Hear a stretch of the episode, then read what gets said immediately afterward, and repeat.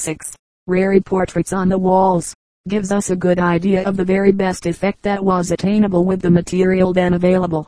Richardson's Studies contains, amongst other examples of furniture, and carved oak decorations of English Renaissance, interiors of Little Charlton, East Sutton Place, Stockton House, Wilts, Audley End Essex, and the Great Hall, Crewe, with its beautiful hall screens and famous carved parloir, all notable mansions of the 16th century. To this period of English furniture belongs the celebrated Great Bed of Ware, of which there is an illustration. This was formerly at the Saracen's Head at Ware, but has been removed to Rye House, about two miles away. Shakespeare's allusion to it in the Twelfth Night has identified the approximate date and gives the bed a character. The following are the lines, Sir Toby Belch, and as many lies as shall lie in my sheet of paper, although the sheet were big enough for the bed of Ware in England. Set em down. Go about it.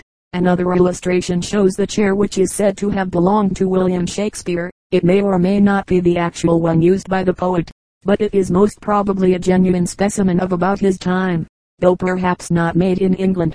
There is a manuscript on its back which states that it was known in 1769 as the Shakespeare chair, when Garrick borrowed it from its owner, Mr. James Bacon, of Barnet, and since that time its history is well known. The carved ornament is in low relief, and represents a rough idea of the dome of S. Mark and the Campanile Tower. We have now briefly and roughly traced the advance of what may be termed the flood tide of art from its birthplace in Italy to France, the Netherlands, Spain, Germany, and England, and by explanation and description, assisted by illustrations, have endeavored to show how the Gothic of the latter part of the Middle Ages gave way before the revival of classic forms and arabesque ornament with the many details and peculiarities characteristic of each different nationality which had adopted the general change. During this period the bahut or chest has become a cabinet with all its varieties. The simple prie-dieu chair, as a devotional piece of furniture, has been elaborated into almost an oratory, and, as a domestic seat, into a dignified throne. Tables have, towards the end of the period, become more ornate, and made as solid pieces of furniture instead of the planks and trestles which we found when the Renaissance commenced. Chimney pieces, which in the 14th century were merely stone smoke shafts supported by corbels, have been replaced by handsome carved oak erections, ornamenting the hall or room from floor to ceiling, and the English livery cupboard, with its foreign contemporary the buffet, is the forerunner of the sideboard of the future. Illustration, the great bed of ware, formerly at the Saracen's Head, Ware, but now at Rye House. Broxbourne, Herts, period, XVI, century. Carved oak paneling has replaced the old arras and ruder wood lining of an earlier time, and with the departure of the old feudal customs and the indulgence in greater luxuries of the more wealthy nobles and merchants in Italy, Flanders, France, Germany, Spain, and England, we have the elegancies and grace with which art, and increased means of gratifying taste, enabled the 16th century virtuoso to adorn his home. Illustration, the Queen's Room, Penshurst Place, reproduced from Historic Houses of the United Kingdom by permission of Messrs. Castle and Company Limited. Chapter IV. Jacobean Furniture. English home life in the reign of James I. Sir Henry Wotton quoted Inigo Jones and his work Ford Castle chimney pieces in South Kensington Museum table in the Carpenter's Hall Hall of the Barber's Company the Charterhouse time of Charles I. Furniture at Knowle Eagle House, Wimbledon. Mr. Charles Eastlake Monuments at Canterbury and Westminster Settles, couches, and chairs of the Stuart period Sir Paul Pinder's house Cromwellian furniture the Restoration Indo-Portuguese furniture Hampton Court Palace Evelyn's description the Great Fire of London Hall of the Brewers Company oak paneling of the time Grinling Gibbons and his work the Edict of Nantes silver furniture at Knowle, William II, and Dutch influence Queen and sideboards, bureaus, and grandfather's clocks furniture at Hampton Court. In the chapter on Renaissance, the great art revival in England has been noticed. In the Elizabethan oak work of chimney pieces, paneling, and furniture, are to be found varying forms of the free classic style which the Renaissance had brought about. These fluctuating changes in fashion continued in England from the time of Elizabeth until the middle of the 18th century, when, as will be shown presently, a distinct alteration in the design of furniture took place the domestic habits of Englishmen were getting more established, We have seen how religious persecution during preceding reigns, at the time of the Reformation, had encouraged private domestic life of families, in the smaller rooms and apart from the gossiping retainer, who might at any time bring destruction upon the household by giving information about items of conversation he had overheard. There is a passage in one of Sir Henry Wotton's letters, written in 1600, which shows that this home life was now becoming a settled characteristic of his countrymen. Every man's proper mansion house and home, being the theater of his hospitality, the seat of his self-fruition, the comfortable part of his own life, the noblest of his son's inheritance, a kind of private princedom, nay the possession thereof an epitome of the whole world, may well deserve by these attributes, according to the degree of the master, to be delightfully adorned. Illustration, Old Chimney Piece in Sir Walter Raleigh's house, Youghal, Ireland, said to be the work of a Flemish artist who was brought over for the purpose of executing this and other carved work at Youghal. Sir Henry Wotton was ambassador in Venice in 1604, and is said to have been the author of the well-known definition of an ambassador's calling, namely, an honest man sent abroad to life for his country's good. This offended the piety of James I and caused him for some time to be in disgrace. He also published some twenty years later, Elements of Architecture, and being an antiquarian and man of taste, sent home many specimens of the famous Italian wood carving. It was during the reign of James I and that of his successor that Inigo Jones, our English Vitruvius, was making his great reputation. He had returned from Italy full of enthusiasm for the renaissance of Palladio and his school, and of knowledge and taste gained by a diligent study of the ancient classic buildings of Rome. His influence would be speedily felt in the design of woodwork fittings, for the interiors of his edifices. There is a note in his own copy of Palladio, which is now in the library of Worcester College, Oxford, which is worth quoting, in the name of God, Amen. The 2 of January, 1614, I being in Rome compared these designs following, with the ruins themselves. Inigo Jones. In the following year he returned from Italy on his appointment as King's Surveyor of Works, and until his death in 1652 was full of work, though unfortunately for us, much that he designed was never carried out and much that he carried out has been destroyed by fire. The banqueting hall of Whitehall, now Whitehall Chapel, Street Paul's, Covent Garden, the old Watergate originally intended as the entrance to the first Duke of Buckingham's palace, close to Charing Cross, NOS, 55 and 56, on the south side of Great Queen Street, Lincoln's Inn, and one or two monuments and porches, are amongst the examples that remain to us of this great master's work, and of interiors that of Ashburnham House is left to remind us, with its quiet dignity of style, of this great master. It has been said in speaking of the staircase, plaster ornament, and woodwork of this interior, upon the whole is set the seal of the time of Charles I, as the work was probably finished during that king's reign. The impression intended to be conveyed was that after wood carving had rather run riot towards the end of the 16th century, we had now in the interior designed by Inigo Jones, or influenced by his school, a more quiet and sober style. The above would choose a portion of the king's room in Ford Castle, which still contains souvenirs of Flodden Field according to an article in the Magazine of Art. The room is in the northernmost tower, which still preserves externally the stern, grim character of the border fortress, and the room looks towards the famous battlefield. The chair shows a date 1638, and there is another of Dutch design of about 50 or 60 years later, but the carved oak bedstead, with tapestry hangings, and the oak press, which the writer of the article mentions as forming part of the old furniture of the room, scarcely appear in the illustration. Mr. Hungerford Pollen tells us that the majority of so-called Tudor houses were actually built during the reign of James I and this may probably be accepted as an explanation of the otherwise curious fact of there being much in the architecture and woodwork of this time which would seem to have belonged to the earlier period. The illustrations of wooden chimney pieces will show this change. There are in the South Kensington Museum some three or four chimney pieces of stone, having the upper portions of carved oak, the dates of which have been ascertained to be about 1620. These were removed from an old house in Lime Street, City, and give us an idea of the interior decoration of a residence of a London merchant. The one illustrated is somewhat richer than the others the columns supporting the cornice of the others being almost plain pillars with Ionic or Doric capitals, and the carving of the panels of all of them is in less relief, and simpler in character, than those which occur in the latter part of Elizabeth's time. The earliest dated piece of Jacobean furniture which has come under the writer's observation is the octagonal table belonging to the Carpenter's Company. The illustration, taken from Mr. Gyp's book referred to in the last chapter, hardly does the table justice. It is really a very handsome piece of furniture, and measures about 3 feet 3 inches in diameter. In the spandrils of the arches between the legs are the letters RWGIJR and WW being the initials of Richard Wyatt. George Isaac, John Reeve, and William Wilson, who were master and wardens of the company in 1606, which date is carved in two of the spandrils, while the ornamental legs show some of the characteristics of Elizabethan work. The treatment is less bold. The large acorn-shaped member has become more refined and attenuated, and the ornament is altogether more subdued.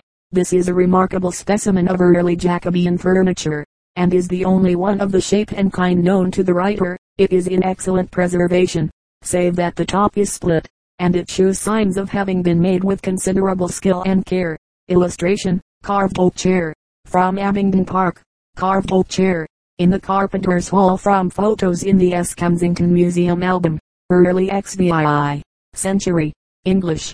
The Science and Art Department keep for reference an album containing photographs, not only of many of the specimens in the different museums under its control, but also of some of those which have been lent for a temporary exhibition. The illustration of the above two chairs is taken from this source, the album having been placed at the writer's disposal by the courtesy of Mr. Jones, of the photograph department. The left-hand chair, from Abingdon Park, is said to have belonged to Lady Barnard, Shakespeare's granddaughter, and the other may still be seen in the hall of the Carpenter's Company. Illustration, old chimney piece, removed from an old house in Lime Street. City, South Kensington Museum. Period. James I in the hall of the Barber's Company in Monkswell Street. The courtroom, which is lighted with an octagonal cupola, was designed by Inigo Jones as a theater of anatomy. When the barbers and surgeons were one corporation, there are some three or four tallies of this period in the hall, having four legs connected by stretchers. Quite plain, the molded edges of the table tops are also without enrichment. These plain oak slabs, and also the stretchers, have been renewed, but in exactly the same style as the original work. The legs, however, are the old ones, and are simple columns with plain term capitals and bases. Other tables of this period are to be found in a few old country mansions. There is one in Longleat, which, the writer has been told, has a small drawer at the end, to hold the copper coins with which the retainers of the Marquis of Bath's ancestors used to play a game of shovel penny. In the chapter house in Westminster Abbey, there is also one of these plain substantial James I tables, which is singular in being nearly double the width of those which were made at this time, as the chapter house was, until comparatively recent years, used as a room for the storage of records. This table was probably made, not as a dining table, but for some other purpose requiring greater width. In the chapter on Renaissance there was an allusion to Charterhouse, which was purchased for its present purpose by Thomas Sutton in 1611, and in the chapel may be seen today the original communion table placed there by the founder. It is of carved oak, with a row of legs running lengthways underneath the middle, and four others at the corners. These, while being cast in the simple lines noticed in the tables in the Barber's Hall, and the Chapter House, Westminster Abbey, are enriched by carving from the base to the third of the height of the leg and the frieze of the table is also carved in low relief. The rich carved wood screen which supports the organ loft is also of Jacobean work. There is in the South Kensington Museum a carved oak chest, with a center panel representing the adoration of the Magi. About this date, 1615-20, it is mounted on a stand which has three feet in front and two behind, much more primitive and quaint than the ornate supports of Elizabethan carving while the only ornament on the drawer fronts which form the frieze of the stand are molded panels, in the center of each of which is a turn knob by which to open the drawer. This chest and the table which forms its stand were probably not intended for each other. The illustration on the previous page shows the stand, which is a good representation of the carving of this time, i.e. early 17th century.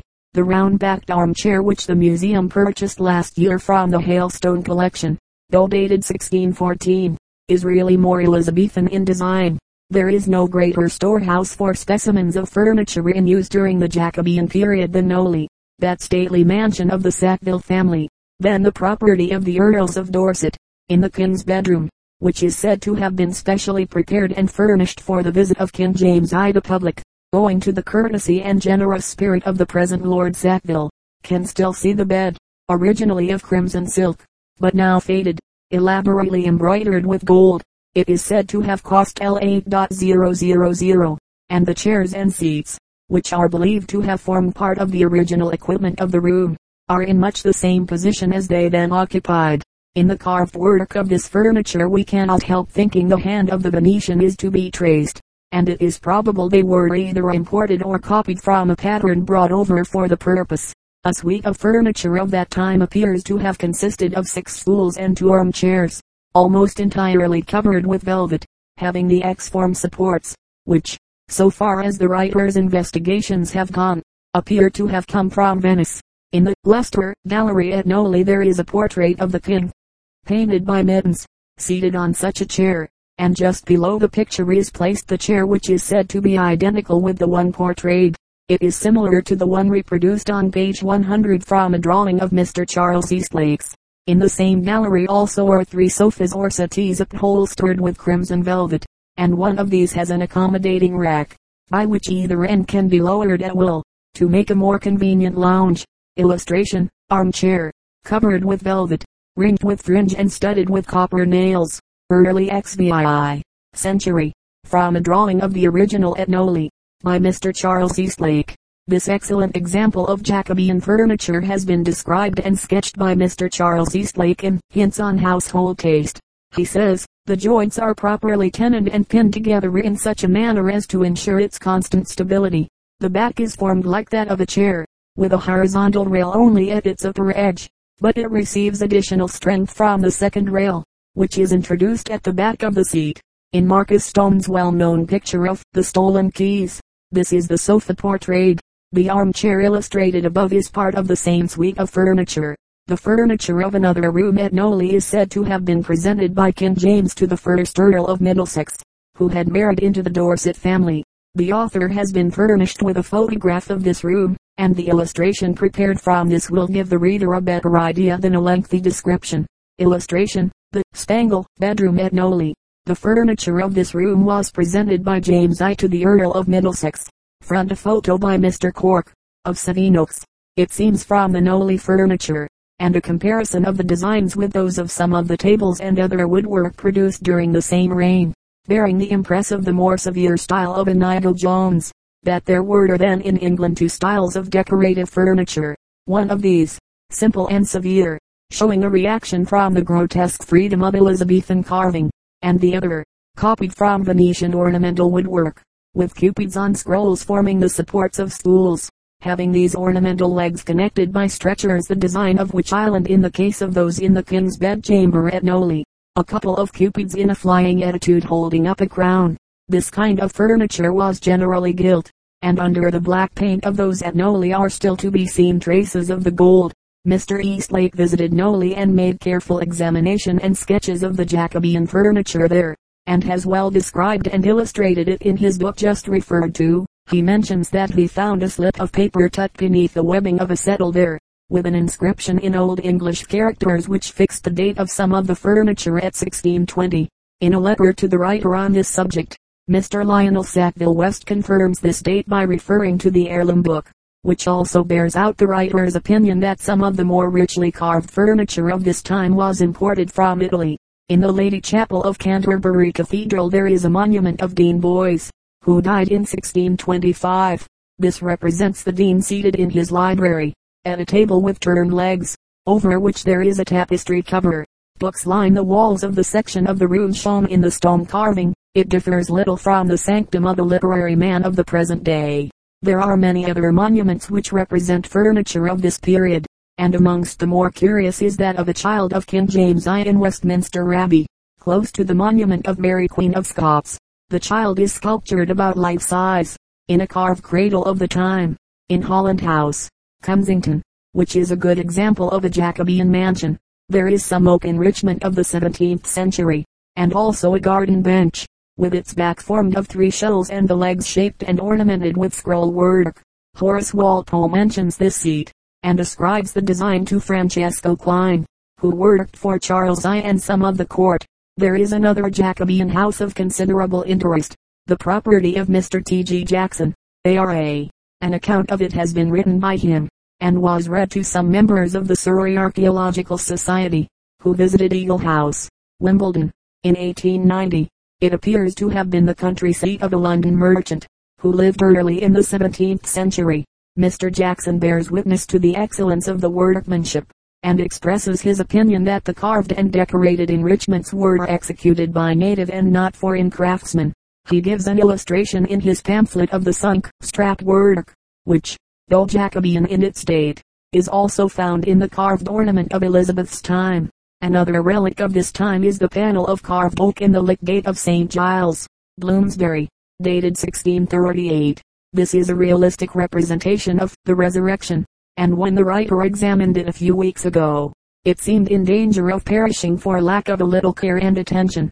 It is very probable that had the reign of Charles I been less troublous, this would have been a time of much progress in the domestic arts in England. The Queen was of the Medici family. Italian literature was in vogue and Italian artists therefore would probably have been encouraged to come over and instruct our workmen. The king himself was an excellent mechanic, and boasted that he could earn his living at almost any trade save the making of hangings. His father had established the tapestry works at Mortlake. He himself had bought the Raffaelli cartoons to encourage the work and much was to be hoped from a monarch who had the judgment to induce a Van Dyck to settle in England. The Civil War, whatever it has achieved for our liberty as subjects, certainly hindered by many years our progress as an artistic people. But to consider some of the furniture of this period in detail, until the 16th century was well advanced, the word table in our language meant an index, or pocketbook tablets, or a list, not an article of furniture. It was, as we have noticed in the time of Elizabeth, composed of boards generally hinged in the middle for convenience of storage and supported on trestles which were sometimes ornamented by carved work. The word trestle, by the way, is derived from the threstule, i.e. three-footed supports, and these three-legged stools and benches formed in those days the seats for everyone except the master of the house. Chairs were, as we have seen, scarce articles. Sometimes there was only one, a throne-like seat for an honored guest or for the master or mistress of the house and doubtless our present phrase of taking the chair is a survival of the high place a chair then held amongst the household gods of the gentleman's mansion.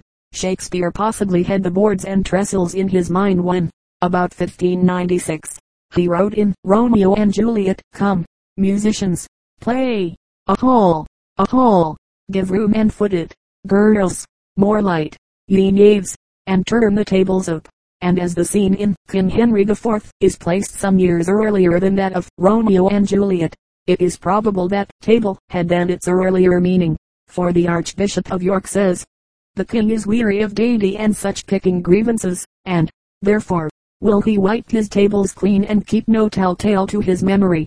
Mr. Maskell, in his handbook on ivories, tells us that the word table was also used in the 14th and 15th centuries to denote the religious carvings and paintings in churches, and he quotes Chaucer to show that the word was used to describe the game of draughts. They dance and they play at chess and tables. Now, however, at the time of which we are writing, chairs were becoming more plentiful and the table was a definite article of furniture. In inventories of the time and for some 20 years previous, as has been already noticed in the preceding chapter, we find mention of join table, frame table, standing and dormant table, and the word board had gradually disappeared, although it remains to us as a souvenir of the past in the name we still give to any body of men meeting for the transaction of business, or in its more social meaning, expressing festivity. The width of these earlier tables had been about 30 inches, and guests sat on one side only, with their backs to the wall in order, it may be supposed, to be the more ready to resist any sudden raid, which might be made on the house, during the relaxation of the supper hour, and this custom remained long after there was any necessity for its observance. In the time of Charles I the width was increased, and a contrivance was introduced for doubling the area of the top when required. by two flaps which threw out from either end, and, by means of the wedge-shaped arrangement, the center or main table top was lowered, and the whole table, thus increased, became level. Illustrations taken from Mr. G. T. Robinson's article on furniture in the Art Journal of 1881, represent a drawing table, which was the name by which these latest improvements were known. The black lines were of stained pear tree, let into the oak, and the acorn-shaped member of the leg is an imported Dutch design, which became very common about this time, and was applied to the supports of cabinets, sometimes as in the illustration, plainly turned, but frequently carved.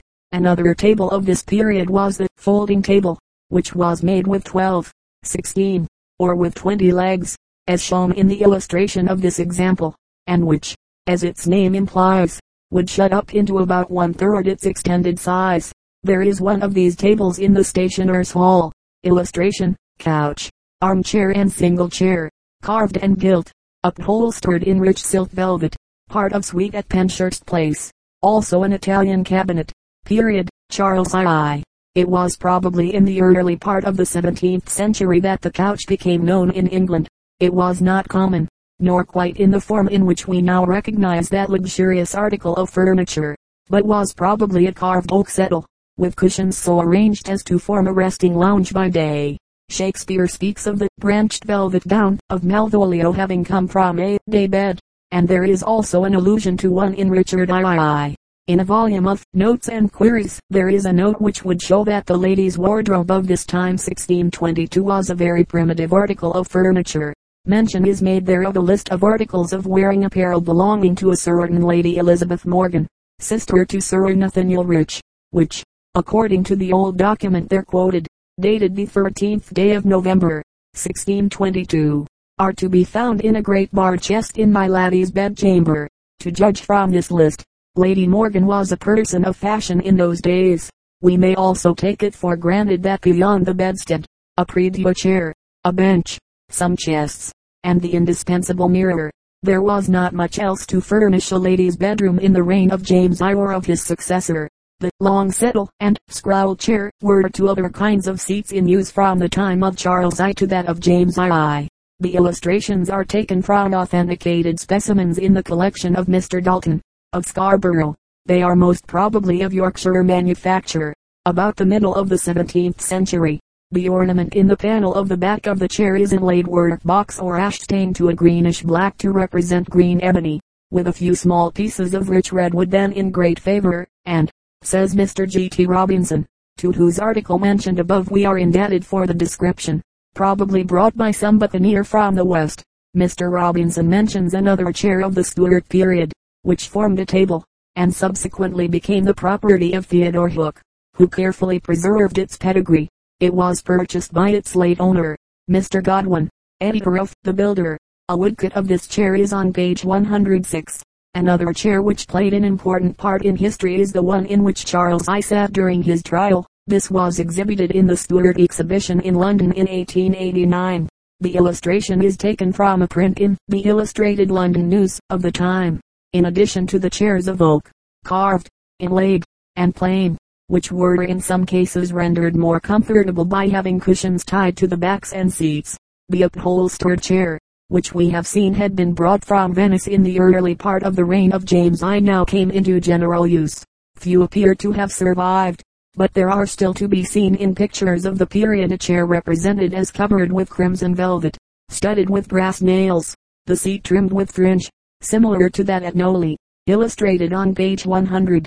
There is in the Historical Portrait Gallery in Bethnal Green Museum, a painting by an unknown artist, but dated 1642, of Sir William Lenthal, who was Speaker of the House of Commons, on the memorable occasion when, on the 4th of January in that year, Charles I entered the house to demand the surrender of the five members. The chair on which Sir William is seated answers this description, and is very similar to the one used by Charles I illustrated on page 107. Illustration, carved oak chair, said to have been used by Cromwell. The original in the possession of T. Knowle Spar, Esquire inlaid work, which had been crude and rough in the time of Elizabeth became more in fashion as means increased of decorating both the furniture and the woodwork paneling of the rooms of the Stuart period. Mahogany had been discovered by Raleigh as early as 1595, but did not come into general use until the middle of the 18th century. The importation of scarce foreign woods in small quantities gave an impetus to this description of work, which in the marquetry of Italy, France, Holland, Germany, and Spain, had already made great progress. Within the past year, owing to the extensions of the Great Eastern Railway premises at Bishopsgate Street, an old house of antiquarian interest was pulled down, and generously presented by the company to the South Kensington Museum. It will shortly be arranged so as to enable the visitor to see a good example of the exterior as well as some of the interior woodwork of a quaint house of the middle of the 17th century. This was the residence of Sir Paul Pindar, diplomatist, during the time of Charles I and it contained a carved oak chimney piece, with some other good ornamental woodwork of this period. The quaint and richly carved chimney piece, which was dated 1600, and other decorative work, was removed early in the present century, when the possessors of that tea